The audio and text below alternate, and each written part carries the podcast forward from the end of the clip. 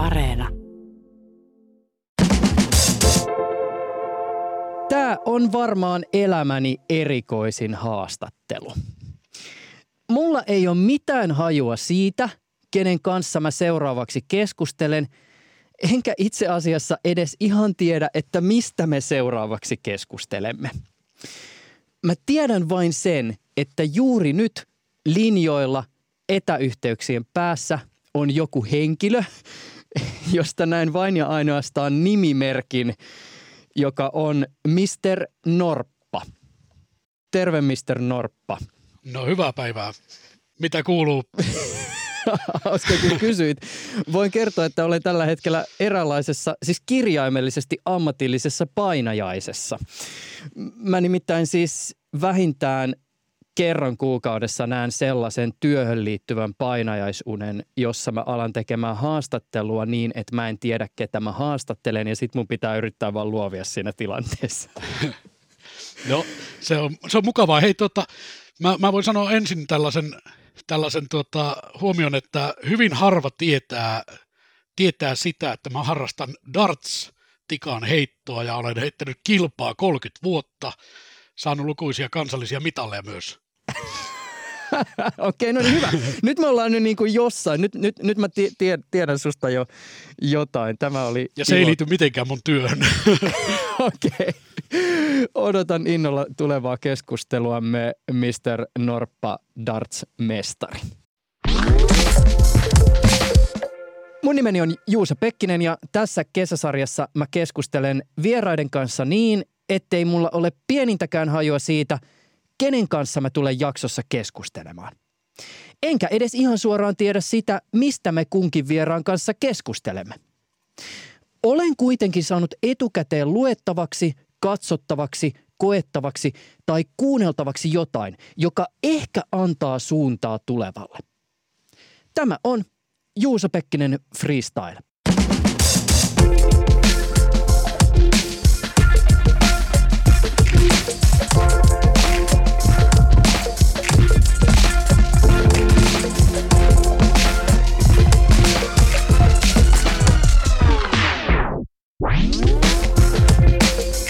Ja vielä kerran terve, Mr. Norppa. Terve, terve. Tuottaja toivoi sellaista kepeää ja kevyttä kesäsarjaa, jota on kiva kuunnella laiturinokassa kukkaseppele päässä hyvällä fiiliksellä. Eli voisin startata tämän koko homman hetken kuluttua puhumalla siitä, tuleeko ihmisistä tulevaisuudessa tarpeettomia, kun koneet ottavat vallan. Kevyttä kesä meidinkin. Terkut laiturin nokkaa. Mutta ennen sitä, tämä siis menee ehkä nyt vähän sarasvuoksi, mutta hyvä mysteerihenkilö, kiitän jo tässä vaiheessa valtavasti rohkeudesta tulla mukaan tähän jaksoon. Mä en tiedä, kuinka kokenut haastateltava sä oot tai kuinka paljon osallistut julkisiin keskusteluihin, mutta ainakin mua itseäni jännittää aivan valtavasti pöydän toisella puolella. Ja veikkaan, että erityisesti tällaiseen tilanteeseen astuminen on aivan omanlaisensa hyppy tuntemattomaan. Kyllä se on aika hauskaa olla tälläkin puolella. Että. Mutta hei, äh, puhutaanko hetken aikaa ihmiskunnan dystopisesta tulevaisuudesta, jossa toimijamme valvoo huipputekninen turvallisuusorganisaatio? Puhutaan ehdottomasti. Erittäin mielenkiintoinen aihe.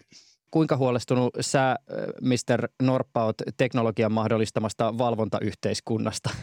Mä, mä, mä olen erittäin kiinnostunut siitä. Mä oikeastaan erityisesti kiinnostunut siitä, että, että miten ihmiset niin kuin, paitsi että mahdollistaa – sellaista kehityskulkua, joka voisi johtaa siihen, että ihminen muuttuu tarpeettomaksi, mutta sitten toisaalta ihminen on myös kiinnostunut kokemaan, näkemään ja lukemaan sellaisia tarinoita esimerkiksi, jotka kertoo siitä.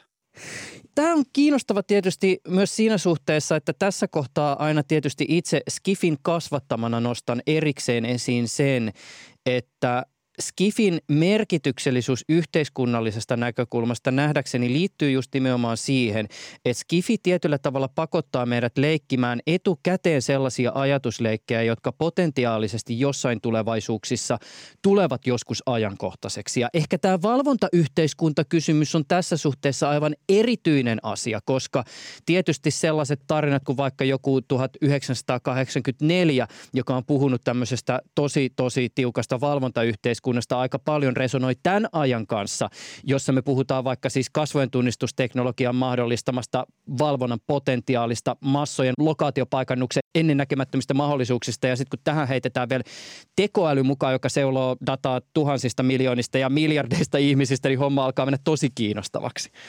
Joo, siis jos mietitään vaikka sitä, että eihän tämä ole pelkästään tieteisfiktiota enää mitään skifiä, että meillä on vaikka joku Kiina, Kiina uiguurien valvontajärjestelmät, että siellä on tota, robotti, robotti johdettuja lintuja, konelintuja, jotka valvoo ja valtava määrä tätä kasvotunnistustekniikkaa ylipäänsä eri puolilla maailmaa ja siis koneet tavallaan päättää jossain määrin sitä, että kuka vaikka elää, kuka kuolee, tietyt hoitojärjestelmät, valinnat ja kaikki tällaiset on tekoälylle siirretty. Tavallaan tämä on ei vain tieteisfiktiota, vaan ihan tätä päivää. Niin ja nyt kun mainitsit tämän Kiinan, niin tässähän on kiinnostava tavallaan tämmöinen ajankohtainen ish asia, joka siis liittyy siihen, että nämä kiinalaiset teknologiayritykset, jotka vie näitä niin sanottuja älykaupunkiprojekteja ympäri maailmaa, on ollut jo vuosien ajan pitkään kansainvälisessä mediassa erityisesti otsikoissa. Siis käytännössä älykaupunki tarkoittaa sitä, että tässä viedään tämmöistä hyvin pitkälle vietyä teknologista valvontaa Kiinan ulkopuolelle, joka on siis testattu siellä Kiinassa niin sanotusti katutasolla aika arveluttavassa viitekehyksessä. Ja huolena on siis se, että Kiina pyrkii näillä kaupallisilla projekteilla viemään maailmalle omaa ajatusta ja visiotaan siitä, miten kansalaisia tulevaisuudessa valvotaan ja minkälaisin välinein sitä valvontaa tehdään. Ja siis toki länsimaisetkin yritykset osaa tätä tehdä ja tekee vastaavia ratkaisuja, mutta, mutta ehkä tämä kiinalaisten yritysten alisteisuus Kiinan valtiolle on tässä se erityinen taustahuoli. Joo, ja siis yksi sellainen, joka tulee tuohon vielä mieleen, niin on se, että, että tota, onko meillä niin kuin kansainvälisiä tahoja, jotka enää valvoo mitään, että niin. onko valvonta ulkoistettu? Tämä on tietysti jo kiinnostava kysymys. Toki jossain määrin esimerkiksi tämä kasvojen tunnistusteknologiahan ja sen potentiaali ja sen jo käyttö vaikkapa länsimaissa on herättänyt keskustelua siis Yhdysvalloissa ja EUssa siitä, miten tätä teknologiaa pitäisi lain näkökulmasta reguloida, mutta siitäkin huolimatta elämme kiinnostavia aikoja. Mutta se, se, miksi mä horrisen nyt tästä asiasta liittyy siis siihen, että tätä haastattelua varten mä sain luettavaksi erään tosi kiinnostavan artikkelin. Ja tämä artikkeli ei siis suoraan liittynyt tähän edellä mainittuun asiaan, mutta mä sain myös sellaiset ohjeet, että kun luet tätä artikkelia, niin kuuntele samalla Fear Factory yhtyeen Obsolete-nimistä albumia. Onko sulle sattumalta Mr. Norppa tuttu? Vittu, kuinka hyvin suhu uppoaa tuollainen 90-luvun lopun tiukkatuotantoinen industrial kautta nu metal mättö? se tota, no en sanoisi, että mä olisin muuten nu metal fani, mutta tämä kyseinen levy on itse asiassa, no mun vinkkaus toki myös, että sulle tällaiseksi soundtrackiksi, että tota, okay. se on, se on hieno, hieno, hieno albumi, joka kertoo tosiaan siitä, että ihminen, tai se on itse asiassa siis Twilight Zone legendaarisen TV-sarjan innoittamana tämä laulaja laulutekijä Portesi Pell silloin aikoinaan tämän levyn teki, ja Philip K. Dickin novellit ja tällaista häntä innotti. Ja idea oli se, että mitä sitten, kun ihminen muuttuu ikään kuin tarpeettomaksi, obsolete, että hän, hän on niin kuin tavallaan syrjäyttänyt itsensä. Hän niin. on mahdollistanut sen, että koneet syrjäyttää koko ihmiskunnan. Tätä voisi ehkä pikkasen avata tätä albumia. Siis sehän on tämmöinen siis konseptialbumi ja kantavana ajatuksena on just tämä tarina, jossa siis tulevaisuudessa ihmiskunta tulee koneiden jyräämäksi. Ja mä käsi, jos mä käsittänyt oikein, niin yhtyä siis uskoi, että ihmiskunnasta tulee ja ihmiskunta on niin riippuvainen teknologiasta, että just koneet ottaa vallan ja obsolete on sitä sitä tulevaisuutta. Ja inspiraationa todella nämä niin kuin klassiset dystopiateokset, Uusi uljes maailma tai 1984. Ja oliko se niin, että tässä oli siis päähenkilö, joku tämmöinen Edge Crusher-niminen tyyppi, ja sitten pahiksena on tämmöinen Seku, Sekuritro, Sekuritron-niminen organisaatio, joka valvoo koneiden hallitsemaa maailmaa ja jonka tehtävänä varmistaa, että ei mitään rikosta koskaan tapahdu. Tämä on vähän tämmöinen Matrix meets Terminator kohtaa Philip. Dickin novellit, kyllä.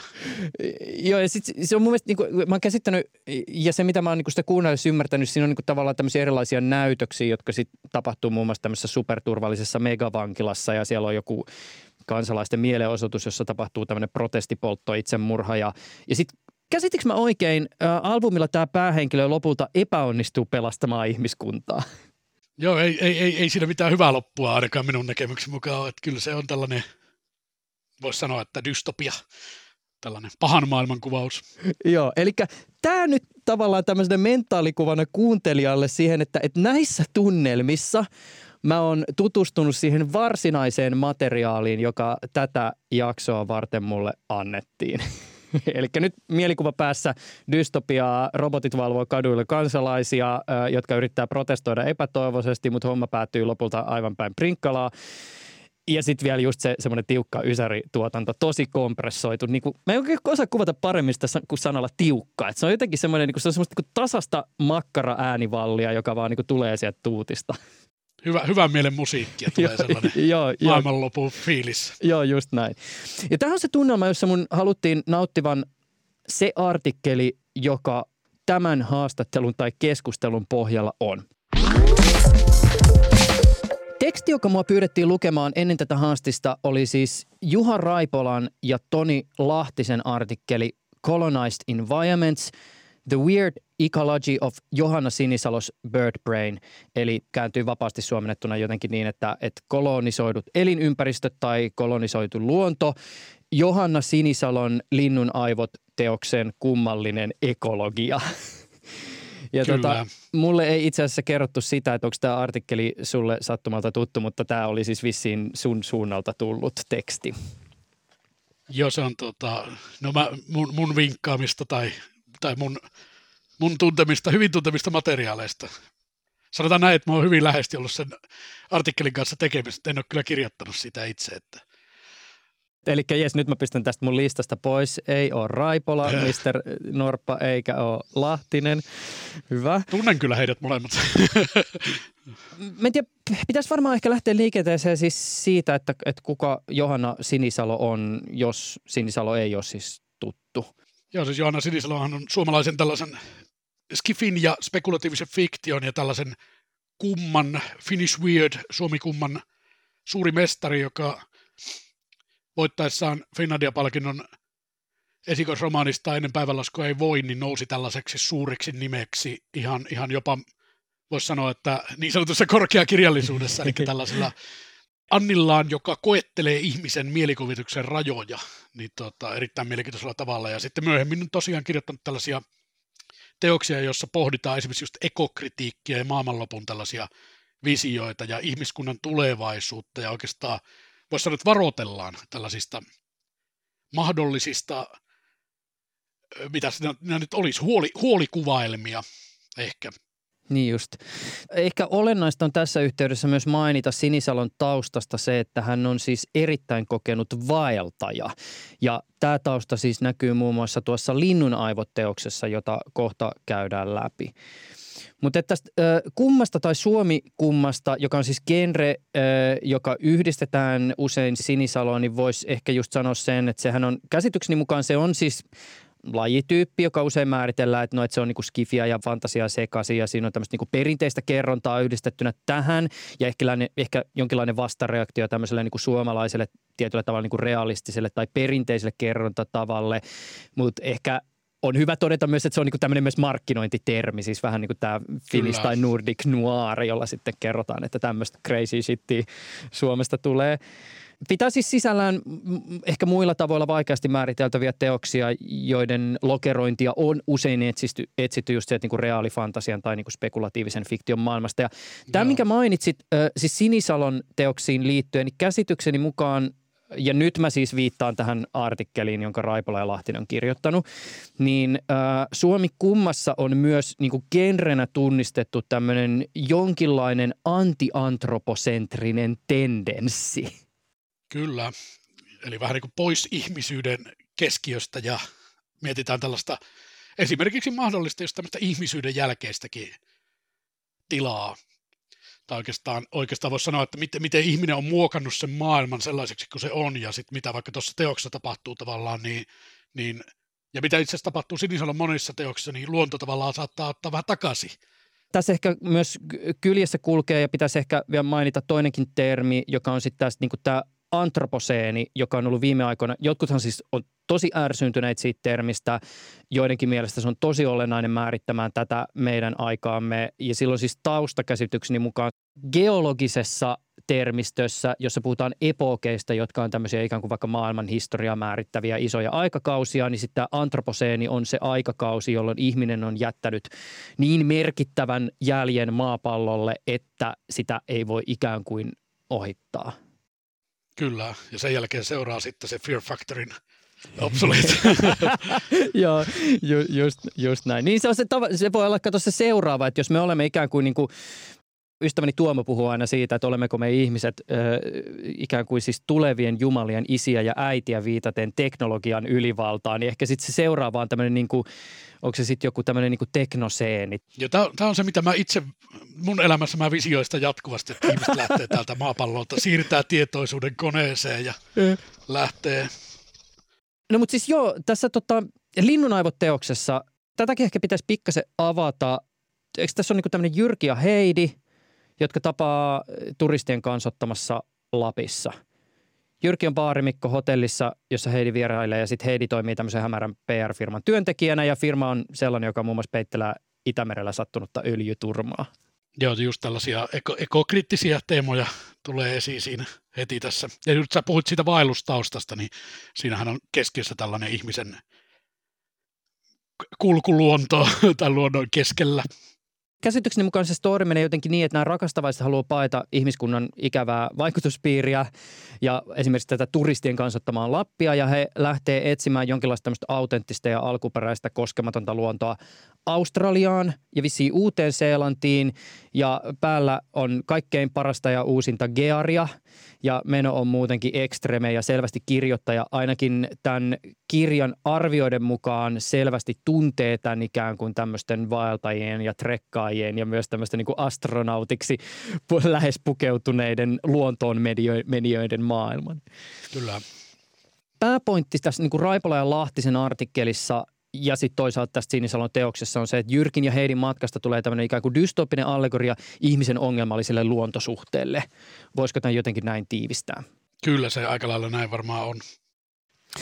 Raipola ja Lahtinen nostaa tässä artikkelissaan esille yhden tämmöisen asian, josta mun mielestä voisi ehkä hetken puhua. Mä vähän jotenkin olen aavistavinen, että tämä saattaa olla vähän niin kuin sun, sunkin sektorilla, mutta tämä on mielestäni kiinnostava pointti. Siis tämä, kuinka tämän Sinisalon romaanin taustalla kummittelee tämmöinen niin kuin länsimaisen kirjallisen tradition ja erityisesti romantiikan ajan luontosuhde. Kyllä se oikeastaan on. Mä oon noihin historioihin erityisesti kiinnostunut okay. niistä. Ja tota, kyllä, juuri niin kuin jos puhutaan fiktiohistorioista, niin tota, ja, ja aatehistorioista, niin kyllä kieltämättä siis romantiikan aikakausi muutenkin on sellainen, josta tietenkään paljon puhutaan enää niin kuin nyky tällaisessa yleiskie, yleis, yleispuheessa varmaankaan, mutta, ja se on mutta väärin. jos miettii, niin, kuin mit, niin, koska siis mitä tapahtuu, niin tavallaan koko tämmöinen länsimainen ihminen tavallaan rakennetaan. Se alkaa valistuksen ajalla 1700-luvulla ja sitten romantiikka sen täydentää, että et voisi sanoa, että eihän meillä olisi edes kansallisvaltioita eikä mitään tällaisia, jos ei olisi romantiikan aikaa, eli syyttä suotta väheksyttä, mutta sitten toisaalta just tällainen niin kuin luontosuhde ja vaikka taiteilijuus ja, ja ää, miten ihminen kokee itsensä ihmisenä, niin me ollaan hirvittävän paljon velkaa niille sangen yksinkertaista oloista tulleille ajattelijoille ja kirjoittajille, jotka silloin toimi mehän usein yhdistää romantiikkaan just tämmöiset niin suuret tunteet ja emootiot ja, ja, ja, ja subjektiivinen kokemus, yksilö. Mutta ehkä niin romantiikan ajassa itse ainakin kiinnitä huomiota just tähän niin romantiikan ajan taiteen luontosuhteeseen ja siihen, mitä se kuvaa. Ja tässä ehkä niin kuin olennaista myöskin romantiikan eetoksen näkökulmasta käsitykseni mukaan on just tämä, että niin kuin luonto näyttäytyy tämmöisen niin kuin sivilisaation ja sitten valistuksen ajan rationaalisen ihmisen maailman vastakohtana.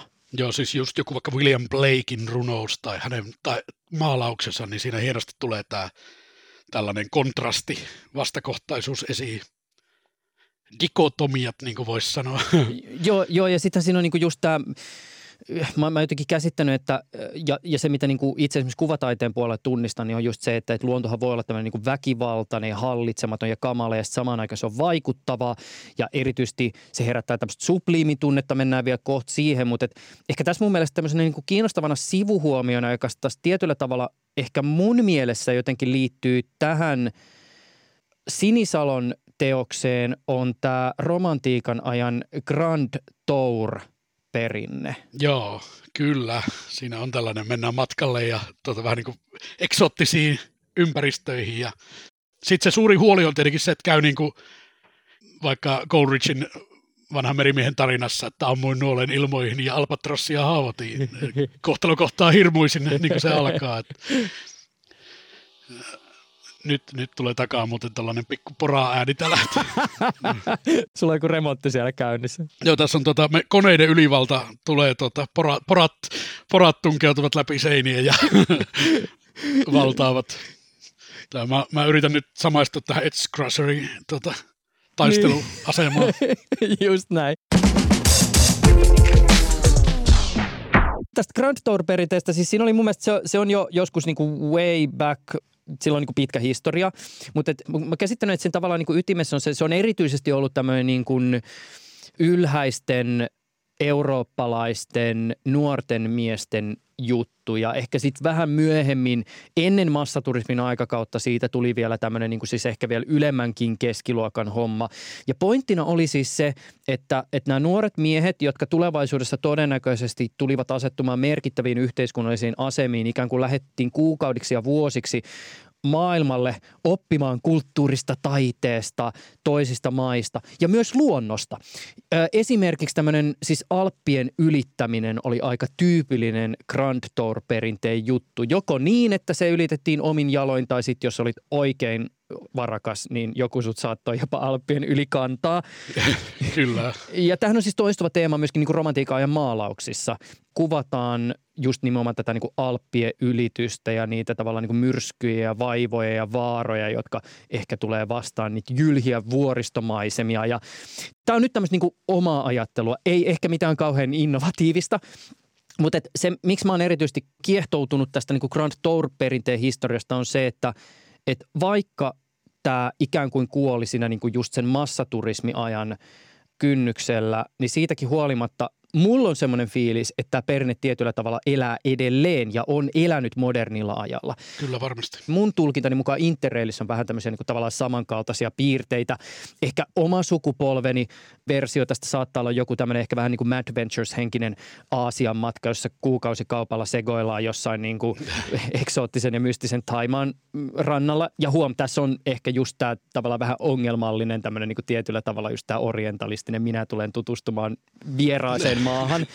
Ja sitten taas toisaalta mä ehkä tunnistan tätä myös tämmöisen niin kuin nykypäivän kaltaisen niin kuin vaellus luontomatkailun kontekstissa jollakin tavalla. Siis tämä, että just haetaan ikään kuin kokemusta ja sen ymmärryksen laajentumista tämmöisen niin koskemattoman ja autenttisen luonnon kokemisesta ja, ja ajatellaan, että sit ihmisenä jotenkin ehkä niin rikastuu tämän kokemuksen äärellä. Ja tässä on, tässä on tällainen niin vuosisatainen haave päästä takaisin sinne luontoon, mutta hei, mulla tuli tuosta, mitä sä sanoit tuosta Grand Tourista ja romantiikan kuvaista, niin mulla yhtäkkiä tuli mieleen tuosta omasta kirjahyllystä niin hyvin vahva tällainen tuota, dystoppinen loistava kertomus, eli toi Mary Shelleyin Last Man, viimeinen ihminen, jossa tota mun tuossa kansikuvassa niin nuori mies seisoo alpeilla jyrkänne alla, hyvin tämmöinen subliimi kuva, ja hän tietää olevansa viimeinen elossa oleva ihminen, 1800-luvun alun, tai 1800-luvun tällainen romantiikan dystopia-kertomus. Mary Shelley tietenkin tunnetaan parhaiten tuosta Frankensteinista, mutta sitten aina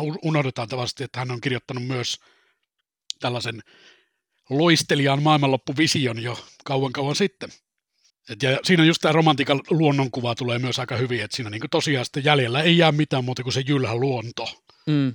Ihmiskunta on kuollut. Mä en tiedä, olisiko tässä niinku olennaista avata vähän tätä niinku subliimia tai ylevää. Ihmiset, jotka on mun tekemisiä kuunnellut, niin on kuullut mut varmaan usean kerran ylevän olemusta avaamaan, koska mä sattuneesti, että mä opiskellut estetiikkaa ja, ja tota, tein aikoinaan kandini ylevästä videopeleissä. mutta, tota, Mahtavaa, hei, toi on hieno. Mutta anyways, tässä ehkä just olennaista tämän niin kuin koko tematiikan näkökulmasta on just ehkä tämä niin kuin ylevä – ikään kuin romantiikan aikana ja sitten taas toisaalta, että miten se sama ylevä ehkä niin kuin näyttäytyy tässä ajassa. Mutta... Siis usein varmaan just nodeataan tähän Edmund Burkein jaotteluun, että on niin kuin tavallaan ylevä, ylevä subliimi ja sitten on niin kuin tämä kaunis eli schön mm. ja sitten Sä, sä nyt oot sen kannin siitä tehnyt. Mä, mä, mä sanoa, että mä oon tätä aihetta jonkun verran lähestynyt ja videopelejäkin on itse asiassa lähestynyt mun työssäni, mutta ah ja itse asiassa maailmanlopun videopelejä. mutta, tota, mutta tosiaan siis ajatus siitä, että on tavallaan tällaista kaksi hieman vastakohtaista, mutta toisaalta toisiaan tukevaa tunnetilaa, jossa ylevä, ylevä jättää ihmisen ikään kuin paitsi, paitsi haukkumaan henkeä, niin myöskin sitten semmoiseen voimattomaan tilaan. Se voi olla kauhun, se voi olla tällainen uncanny, unheimli, ei kotoisa, tai unhaimi jopa, tota, tämmöinen vieraannuttava elementti, mutta sitten toisaalta se kaunis on semmoinen, joka herättää sellaista, sellaista nautintoa ja sekin voi olla mun mielestä itse asiassa aika uncanny tällainen vieras, mutta, että, mutta että ajatus kuitenkin siitä, että tämä ylevä on sellainen, joka yhtä aikaa tavallaan saa meidät haukkumaan henkeä, jopa nautiskelemaan, mutta voi herättää myös, herättää myös kauhua. Just vaikka just joku tämmöinen jyrkkä vuori, äh, tota, jyrkänneestä olet putoamassa tai, tai voit pudota, tai meri. Merihan on oikein tämmöinen klassinen. Kun Raipolan ja Lahtisen artikkelissa, nyt pompataan takaisin siihen ja tähän niin kuin Sinisalon linnunaivoteokseen, niin kirjoittajien ajatus on tämä, että tässä linnun aivot päivittää ikään kuin tätä romantiikan ajan ylevää tähän päivään. Siis tässä ylipäätään kummakirjallisuudessa subliimi tietyllä tavalla näyttäytyy vähän niin kuin uudessa valossa. Siis siinä, missä se aikaisemmin oli jotakin sellaista, joka usein vaikkapa siellä romantiikan ajan taiteessa tuli just sieltä niin kuin – luontokokemuksesta, joka ajateltiin jotenkin, että se luonto on ihmisestä irrallinen, niin nyt tavallaan niin kuin antroposeenin ja ekokriisin aikakaudella se tapa, jolla se ikään kuin luonnon ja ihmisen tai luonnollisen ja luonnottoman välinen raja on häilynyt tai kadonnut, niin tietyllä tavalla se se, joka aikaisemmin herätti niitä suuria tunteita tai jopa kauhua, on ikään kuin saturoitunut arkipäiväiseen elämään – ja tietyllä tavalla meillä ei ole enää sitä niin sanottua koskematonta luontoa, jota pällistellä kuin se Grand Tour-matkalla oleva porvariäijä joskus aikoinaan. Toi, toi oli todella, todella hyvin, hyvin todettu, se on just näin, että tavallaan semmoinen niin kynnys on ylitetty, eikä sitä enää voi, siinä ei voi niin tavallaan palata enää. Että se on tämä, ne kummat asiat siinä Weirdissä, niin ne tavallaan on tullut jo tälle puolelle, että se, se esimerkiksi tämmöisen teoksen reaalimaailma on jo kumma. Näin voisi ehkä sanoa. Tässä Raipalo ja Lahtisen artikkelissa tekijät nostaa esiin kaksi teosta, jotka ikään kuin kulkevat tässä Sinisalon teoksessa mukana. Toinen on 1300-luvulta peräisin oleva jumalainen näytelmä. Siis tämä on tämä kolmiosainen teos, jossa Dante kohtaa antiikin runoilija Vergiliuksen, joka sitten opastaa Dante läpi tuonpuoleisen ja osat on paratiisi, kiirastuli ja helvetti. Ja hyvä kysymys on se, että onkohan kukaan koskaan Suomessa lukenut muutakin, muuta kuin tämä helvetti-osion, jos on kyseisen teoksen avannut. Joo, mä oon, mä oon, mä oon opettanut tota aika paljon tuota kyseistä teosta. Ja tota, uh, aina, aina silloin tällöin vuosien varrella on tullut joku ihminen, joka – sanoa, että se paradiiso on paras osa, tai että paratiisit viimeinen. mutta, mutta kyllä mä, mä voin sanoa suoraan, että siellä missä mä esimerkiksi tällä hetkellä vaikutan, niin siellä on taidettu siirtää tenttikirjoiksikin enää vaan toi Inferno, eli tämä helvettiosuus, että kyllä, kyllä se tuppaa olemaan niin, että se, tämä hetki, kun astutaan helvetin porteista ja luetaan, että ken tästä käy saa kaiken toivon heittää, niin se on se, joka, joka kaikkia houkuttaa ja tai pakotettunakin, koska se usein on pakollinen luettava joissakin, joissakin opi, opimäärissä. Ja, ja sitten jos ei lue, niin saattaa kuitenkin viitata siihen, että, että joku manataan helvetin alimmalle tasolle. Ja se käsitykseni mukaan tulee nimenomaan tästä niin kuin Danten helvetistä. Kyllä, joo, siellä on... Onko, eikö se ollut yhdeksän tasoa? Joo, ja pohjalla on sitten tämä paholainen itse. Eikö se mene sillä, että, että siis tavallaan se, että mille tasolle joku joutuu, niin se määrittää se, että kuinka pahaa syntiä sä oot tehnyt. Ja hieman ehkä yllättäen siellä alimmalla tasolla, joka siis nykyihmisen näkökulmasta vähän silleen what, on se, että siellä on siis keessarin murhaan johtaneen kapinan petturit Brutus ja Cassius. Kyllä, jota paholainen pureskelee suussaan, kyllä. Se on hieno kohtaus. Mä itse asiassa opiskelijoille monesti näyttänyt aina sitä jakoa, että sitten saa itse valita pääsyntinsä ja miettiä, mihin siellä mahtuisi. se, se, siitä ovat ihmiset tykänneet. Saa katsoa, että onko se ahneus vai onko se tota, haureus vai, vai himo vai, vai kateellisuus vai mikä se on se synti. Sillä on vähän vaikeaa luettavaa. No ensinnäkin, äh, riippuen toki, että mistä, mistä käännöksestä puhutaan, niin se, se teksti on ehkä suomalaisen silmiin vähän semmoista vanhahtavaa. Ja sitten tässä niinku ongelmana se, että Dante ilmeisesti olettaa, että lukija tuntee antiikin taruston kuin omat taskunsa ja on perillä vaikka jostain 1300-luvun Firenzen juoruista, koska siellä on jotain paikallisia heimoja sitten siellä eri tasoilla. Mutta ketä sä, Mr. Norppa, laittaisit helvetin alimmalle tasolle, jos sä kysyt tämmöisen henkilökohtaisen kysymyksen? Hui kauhistus. tuota, tuota se on valitettavaa, kun sinne ei voi laittaa eläviä. mä, mä haluaisin, haluaisin asettaa ketään eläviä ihmisiä, mutta tota, kyllä niin kuin tällaiset varmaan kaikki aikojen suurimmat massamurhaajat, niin kuin vaikka Adolf Hitler ja Josef Stalin ja tota, Mao Zedongkin teoillaan mahtuisi kyllä sinne, koska he, he, heillä on tämä heillä on tämä määrällinen etu, että he on niin paljon tehnyt hallaa niin monille ihmisille teoilla, mm. että ehkä he menisivät sinne alimmalle. Joskus miettii, että joidenkin tiettyjen hienojen innovaatioiden kehittäjätkin, esimerkiksi hajoavien vetoketjujen, niin, tot... Mut, mut ehkä... Ter- Terminaattorissahan on tämä juonikuvio, missä nämä päähenkilöt alkaa etsiä ja sitten lopulta päättää salamurhata. Dyson. Mutta sitten ei murhaakaan tämän tyypin, joka tulee joskus kehittää sen tekoälyn, joka alistaa koko ihmiskunnan. Niin tavallaan mä oon niinku miettinyt sitä, että tämä niinku tämän päivän näkökulmasta tietysti kiinnostavaa, että jos Terminaattor alkuperäinen tai se tarina tehtäisiin nyt, niin olisiko tämä henkilö joku nimenomaan tämmöinen niin hyvää tarkoittava – mutta kuitenkin jonkun niin kuin aivan valtavan voiman vapauttava nykyisen teknologian jätin johtaja – tai ainakin sitä muistuttava hahmo. Mm. Siis mietin just jotain tämmöisiä niin kuin siis Googlen pomoja tai perustajia tai jotain Mark niin. Zuckerbergia tai jotain niin kuin tämmöistä.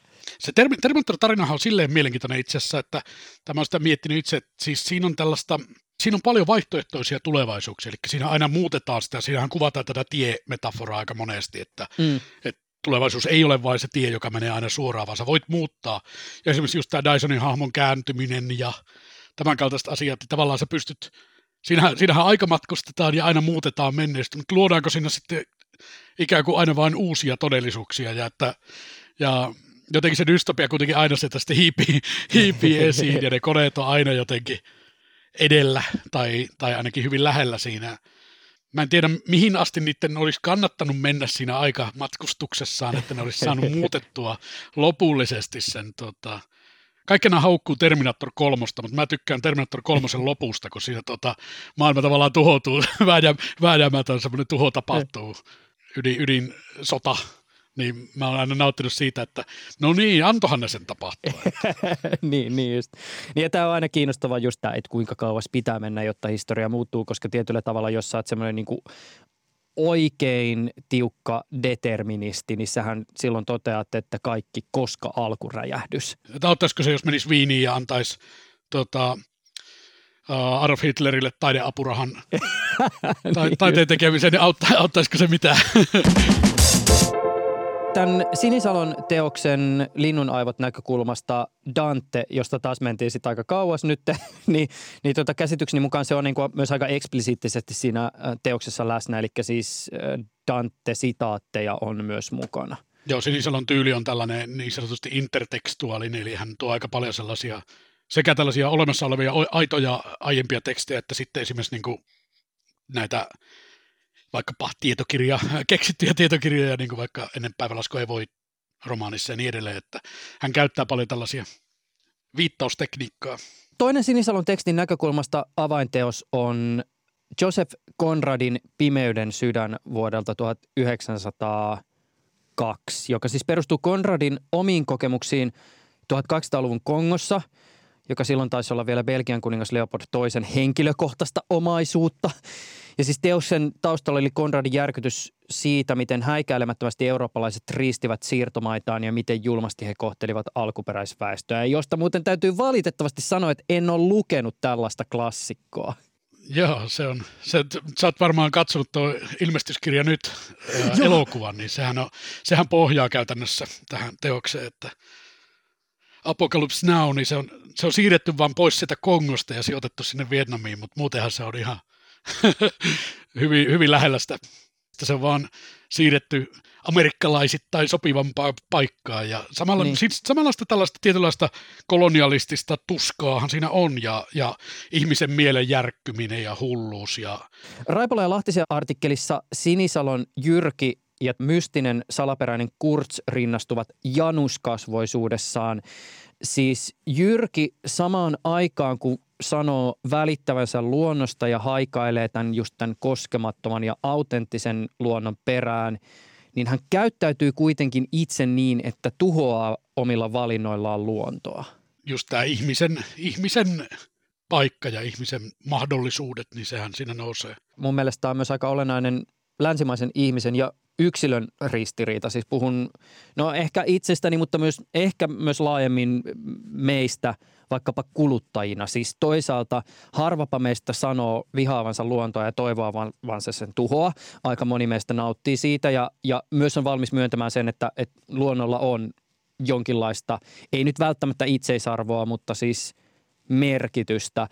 Mutta sitten taas toisaalta myös meidän niinku käytännön toimijammehan tietyllä tavalla ohjailee myös tämmöinen niin hallitse ja nautidiskurssi, josta mun mielestä aika kiinnostava, itse asiassa tällä hetkellä ajankohtainen keskustelu on tämä keskustelu liittyen siis tämmöiseen hyttysten torjuntaan. Eli Kyllä. siis tämä, kun nyt käydään keskustelua tämmöisestä siis hermomyrkystä, käytännössä tämä hermomyrkky, jota käytetään hyttysten karkottamiseen, ei pelkästään karkota, sehän myös tappaa, eikä se myöskään niin kuin valikoi hyönteisiä, joita se tappaa. Eli siis hyttysten lisäksi saattaa kuolla muitakin pölyttäjiä, puhumattakaan siitä, että vesistöillähän tämä on tosi vaarallinen. Mutta tässä on niin just tämä kiinnostava, että, että toisaalta menemme usein lähelle luontoa ja pyrimme nauttimaan siitä, mutta toisaalta haluamme myös hallita sitä, mitä osio luonnosta ikään kuin nautimme. Tämä on just se, että kaikki ei kelpaa, että se on ne pienet pörriäiset ja ötökät ja varsinkaan kaikki semmoiset iljettävän näköiset, jos ihmisellä on joku tällä esteettinen ajatus. Niin me, meillähän on tätähän paljon tutkittu niin luonnonfilosofiassa sitä, että, että mitä ihminen pitää söpönä,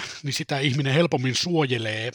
Ja no munkin nimimerkki on Mistä Norppa, koska Norppa on tota, söpö, söpö otus, jota tota, voidaan helpolla suojella ja, ja tota, ja panda on toinen tällainen, joka voidaan valita mielellään suojeltavaksi, mutta ku, kukapa ottaisi tuhatjalkaisen omaksi logokseen pelasta, pelasta tuhatjalkaiset tai, tai joku Chetse Kärpänen, niin ei, ei toimi, tai Mato. Et kyllä, se on, kyllä se näin on. Niin, niin kyllä, ju, just näin. Ja tässä ehkä just tullaan tavallaan tähän, että jos sitten ikään kuin se luonnon arvostus myös perustuu jonkinlaiseen estetiikkaan, niin sitten tullaan tämmöiseen ikään kuin kummallisuuksiin. Siis ensinnäkin se, että no sitä kaikkein söpöintä suojellaan ja sitten taas toisaalta tämä, että no mikä nyt sitten lopulta on söpö. Että siis hyönteinen toisaalta voi olla, vaikka se niin kuin päälle päin tuhatjalkainen näyttää karmelta, niin itse asiassa kun alkaa niin kuin tavallaan ajatella ja näkee todella, että kuinka hienosti ne jalat ovat kiinnittyneet siihen kehoon ja jotenkin näin, niin ehkä siitä löytyy myös semmoinen niin positiivinen esteettinen kokemus. Se on siis, jos haluaa spekuloida, niin se on hirveän harmi, että me ei päästä nyt 100 000 vuotta tai satoja tuhansia vuosia odottamaan, että reagoisiko eläinkunnan evoluutio ihmisten söpöyden vaatimukseen. ja tulisiko toinen toistaan söpömpiä eläimiä, että niitä suojeltaisiin. Harmi vaan, että tämä toimii niin nopeasti, tämä meidän, meidän maailman hävitys tällä hetkellä, että ei ehdi reagoida luonto. niin ja toisaalta sekin vaihtuu hirveän nopeasti, että mitä me ikään kuin esteettisesti arvostamme. Siis ei Kyllä. pelkästään eläinten, vaan myös niin kuin ihan ympäristöjen kohdalla. Onhan näitä tehty näitä tutkimuksia, että koira katsoo tietyllä tavalla, koska se tietää ihmisen pitävän sitä söpönä sitä koiran katsetta, niin se on niin kuin omaksunut tämän käyttäytymismallin niin, tehdäkseen vaikutuksen tähän kumppaniinsa tuosta tosiaan tämä, ja ihmis, ihmisestä, mä oon itse asiassa nyt viimeiset, sanotaan tässä nyt sattuneista syistä, niin noin puolitoista vuotta niin kiinnittänyt huomiota erityisesti näihin kaikkein meidän pienimpiin luonnon eläväksikin kenties tota, laskettaviin otuksiin, eli esimerkiksi viruksiin. Ja tota, mä oon ni, niitä nyt erityisesti viime, viime aikoina, tota, jos nyt voi sanoa, niin tutkinut, eli tutkinut niiden näkymistä esimerkiksi meidän fiktion maailmassa ja meidän kertomuksissa ja meidän tota, keskusteluissa. Ja, siis se on, se on nyt se, oikeastaan ollut se askel, johon mä oon niin kuin, astunut. Ehkä tässä vaiheessa huomannut, että dystopioita todennäköisesti olen myöskin ni, niitä itse asiassa tutkinut suoraan sanottuna.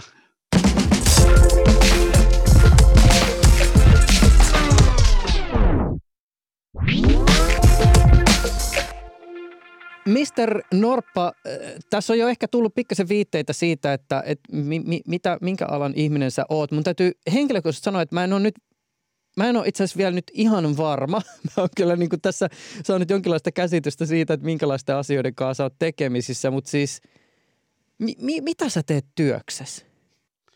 Mä oon tota, tällä hetkellä kirjallisuuden yliopiston lehtori Oulun yliopistossa vielä tässä pari kuukautta ja sitten mä itse asiassa siirryn tietokirjailijaksi. Tuota, ainakin nyt vuoden on tietokirjailija. Sitten mä oon, yli, mä oon kulttuuritutkija ja kirjallisuuden tutkija Vaikuttanut muun muassa Oulun yliopistossa ja Turun yliopistossa. Ja kuka sä siis olet? Mä olen Jyrki Korpua ja tota, äh, tutkinut fantasiaa, dystopioita, raamattua, kirjallisuushistorioita, utopioita, sarjakuvia, elokuvia, televisiosarjoja ja pelejä. Miten ihminen, joka on perehtynyt muun muassa viruksiin ja apokalyptisiin videopeleihin, tutkii myös raamattua? No se, no se on mielenkiintoista. Mä kirjoitin sellaisen 2016 sellaisen tietokirjan, kun alussa oli sana, raamattu ja kirjallisuus. Ja mä, mä itse asiassa mun tie kirjallisuuden tutkijaksi tuli tuolta J.R. Tolkienin fantasian kautta. Mä väittelin J.R. Tolkienin fantasiasta kuutisen vuotta sitten ja, ja tein sitä 11 vuotta väitöskirjaa ja tota, kirjoittanut Tolkienista lukuisia tai useita kirjoja ja artikkeleita ja, ja, ja Tolkien liittyy aika vahvasti sinne raamattuun ja sitten mä olin raamattua lukenut tota, koulussa pienestä asti sille. Mä olin sellaisella hyvin määrätietoisella tavalla lukemaan sitä, niin suomeksi että aloin ottamaan siitä asioita ylös sille, että tässä kerrotaan tästä, tässä, tästä, tästä ja niin edelleen, tällaisella strukturalistisella strategialla, ja sitten mua, mua kiinnosti myöhemmin se, että ihmiset ei tajua, miten paljon raamattu on vaikuttanut meidän esimerkiksi puhekieleen, että, että, niin kuin, että uh, Lukas Radetski oli paljon vartijana, ja tällaiset niin sanonnat tulee suoraan raamatusta, mutta ihminen ei sitä tajua, niin mä, mä, on, mä itse asiassa olen myös sellaista englanninkielistä tietokirjaa värkännyt tuossa, joka olisi Bible and Fantasy, eli raamattu ja tuota, fantasia, ja sitten tosiaan suomeksi tämä raamattu ja kirjallisuus, joka laimin käsitteli koko meidän kirjallisuushistoriaa. Ja nyt sitten sit mä oon yhdistänyt näitä oikeastaan näitä tämmöisiä teologisia ja filosofisia ja uskontotieteellisiä näkemyksiä, niin myös sitten vaikkapa dystopioihin ja postapokalyptiseen kirjallisuuteen ja ja tota, maailmanlopun visioihin ja nyt viimeisimpänä oikeastaan taudit fiktiossa tällaisia, miten vaikkapa kauhukirjallisuus käsittelee viruksia, jotka surmaa koko populaation. Tai vaikka just tuossa mainitussa Mary Shelleyin Last Man-teoksessahan on tällainen joku tauti, joka todennäköisesti tauti, joka on surmannut siis ihmiskunnan. Tai miten vaikka zombi-apokalypsi on aika tällainen raamatullisen, tai voisi sanoa, että tällaisen jälkikristillisen maailman niin. post-apokalyptinen kertomusperinne. Se on hirveän mielenkiintoista minun mielestä. Tämä on tämmöinen kysymys, joka tietysti tähän varmasti löytyisi helposti vastaus, kun pikkasen perehtyisi tota, aihetta käsittelevään kirjallisuuteen, mutta että mitä sun mielestä tämmöiset tämmöiset niin postapokalyptiset tarinat, siis esimerkiksi tämä – zombihomma tai sitten taas toisaalta esimerkiksi nämä niin kuin viruksiin liittyvät populaarikulttuuriteokset, niin minkälaisten asioiden metaforia tai niin kuin allegorioita tai jonkinlaisia kuvia ne oikeastaan on? Siis tähänkin tietysti varmaan voidaan ottaa hyvin monta erilaista näkökulmaa, mutta että mikä siinä on ehkä tavallaan niin kuin sun mielestä pohjavireenä? Niitä, niitä ei tarvitse olla vain metaforia ja allegorioita, vaan ne voi olla ihan monenlaisia muitakin asioita, että ne voi olla ihan reaalimaailmankin ilmiöitä, mutta kyllähän niin kuin, mä oon nähnyt ne aika lailla tällaisina varoitustarinoina.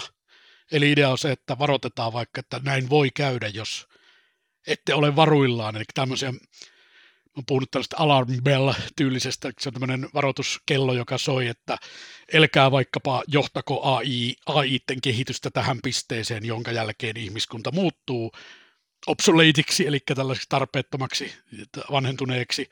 Mä itse asiassa olen toimittanut sen kirjan, jossa tuo Raipola ja Lahtisen artikkeli on ilmestynyt, että se on tota, Saija Isomaan Tampereelta ja minun Jyrki Korpua ja sitten tota, Jouni Teittisen toimittama tämmöinen teos kuin New Perspectives of Dystopian Fiction in Literature and Other Media Cambridge Scholars Publishersilta tuossa joku aika sitten tuli, niin se, sitä kautta se artikkeli siihen valikoitunut ja tota, Uh, just, että mi, mitä niin kuin dystopiat ja mitä nämä tällaiset post-apokalyptiset kertomukset ja maailmanlopun visiot ja tällaiset huonomman maailman, vaikka joku Margaret Atwoodin um, Handmaid's Tale, tällaiset uskonnolliset teokratiat, joita voi syntyä, tai tämmöiset pelkotarinat, mitä ne niin oikeasti kertoo, niin mä oon niin ajatellut erityisesti sitä, että ne on meille lukijoille varoituksia, mutta toisaalta ne on myöskin tämmöisiä herätyksiä, että älkää tuhotko luontoa, älkää etääntykö luonnosta, älkää päästäkö koneita viemään teitä, te, teidän ihmisyyttänne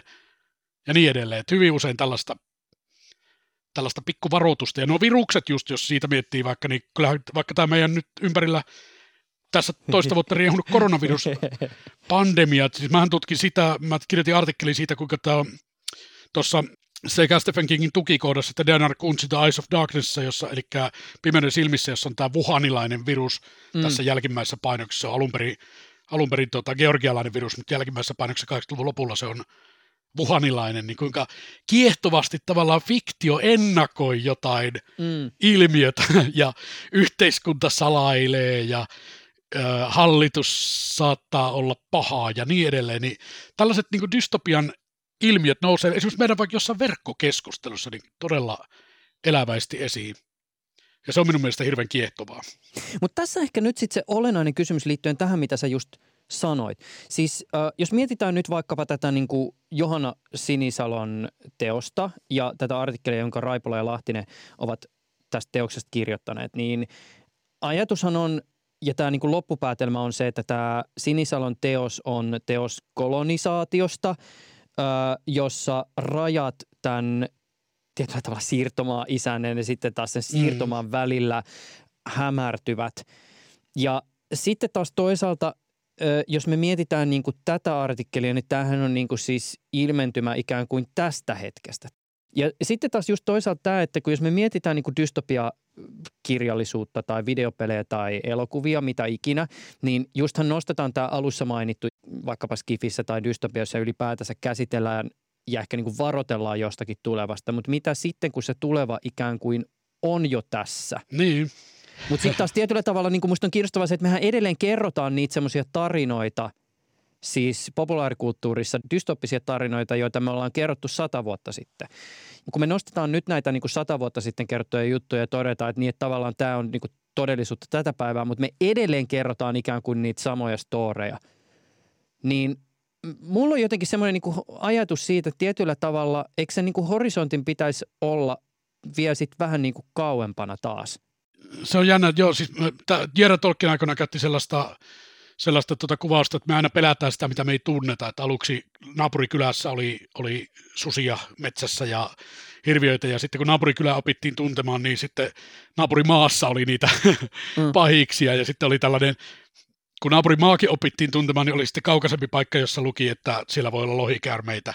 Niin. Ja sitten kun lopulta, kun me tunnetaankin koko maa, niin mitä me sitten pelätään? Sitten se vaara tulee jostain avaruudesta tai tai meidän sisältämme tai vastaavaa.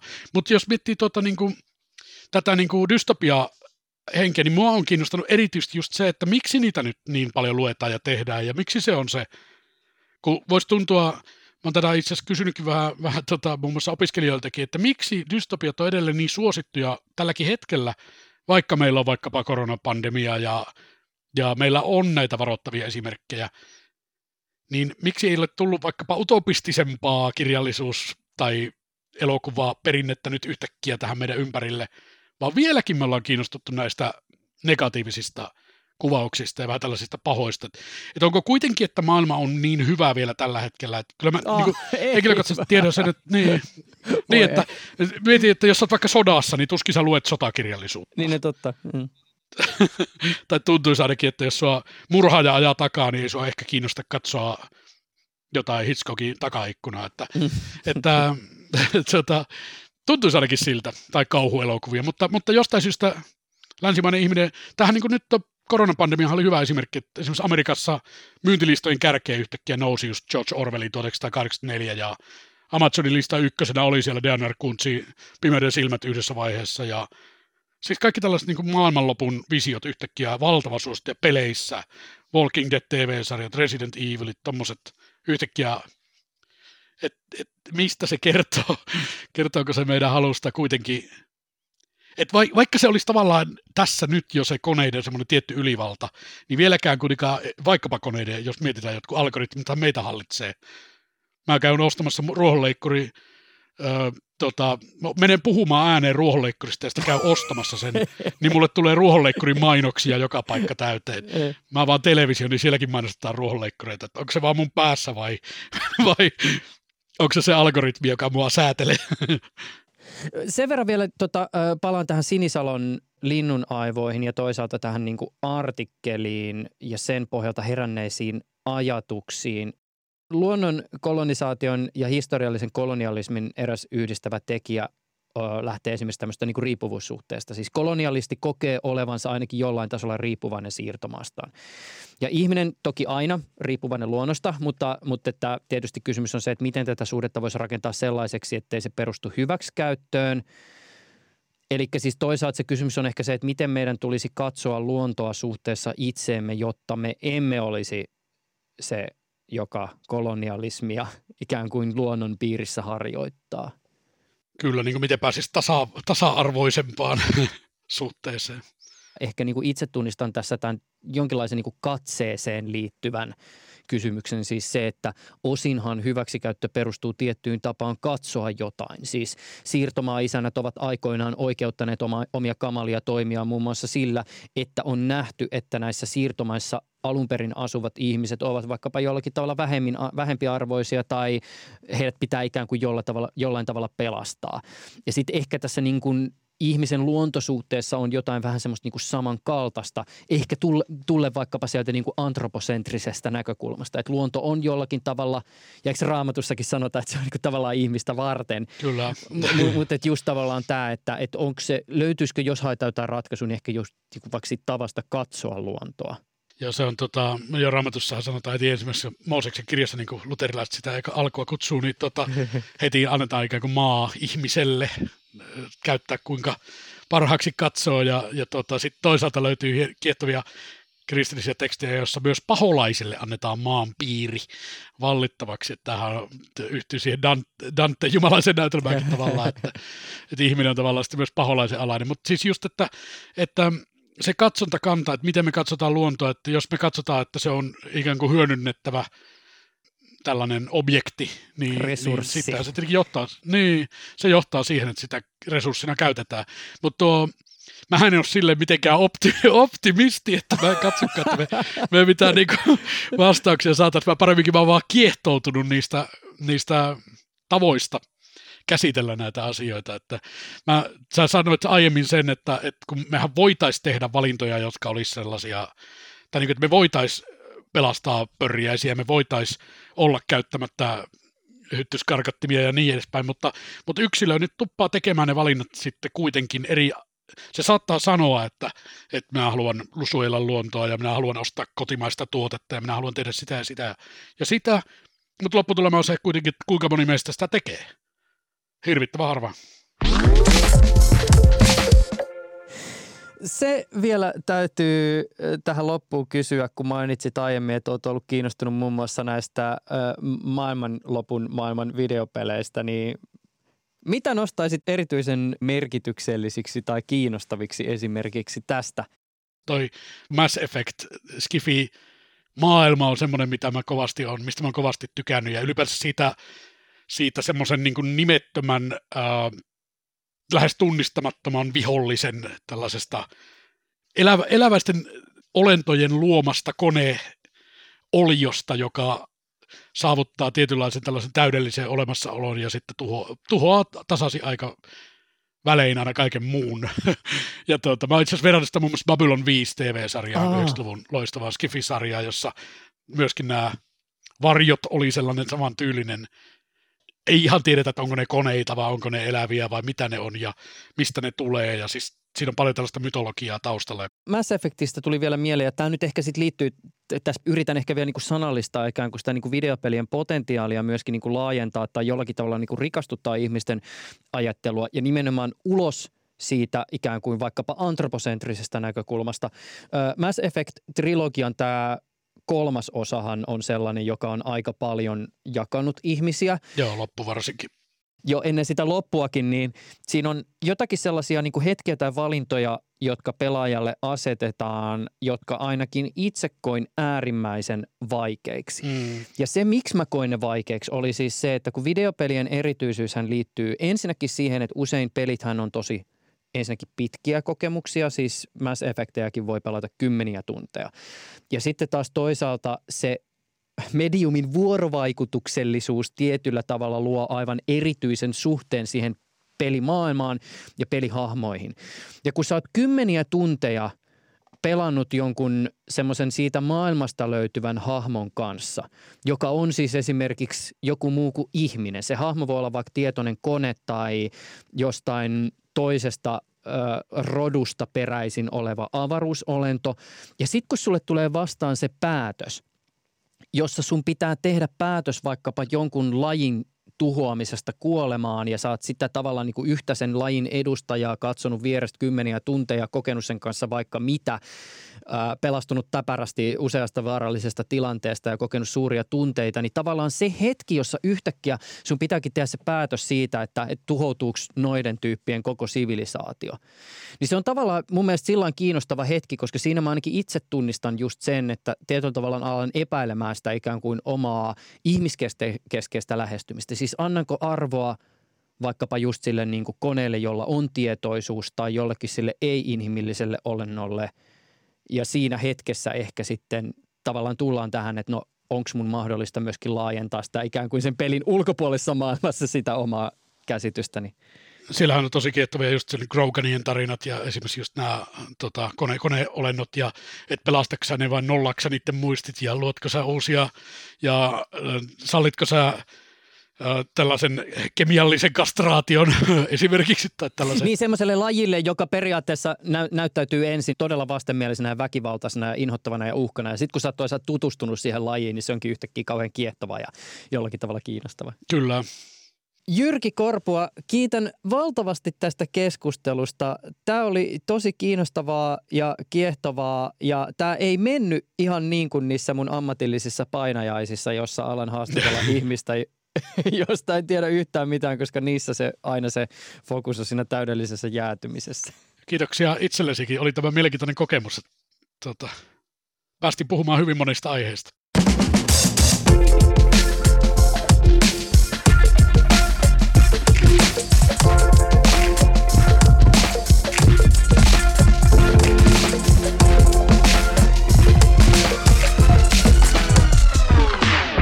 Kuulit siis äsken Juuso Pekkinen Freestyle-kesäsarjan ensimmäisen jakson. Sarjan ideana on siis se, että ennen haastattelua en tiedä, ketä tulen haastattelemaan, enkä myöskään ihan tiedä, mihin suuntaan keskustelu etenee. Taustatoimittajana ohjelmassa on Veera Leno. Tuottajana on Sami Hahtala.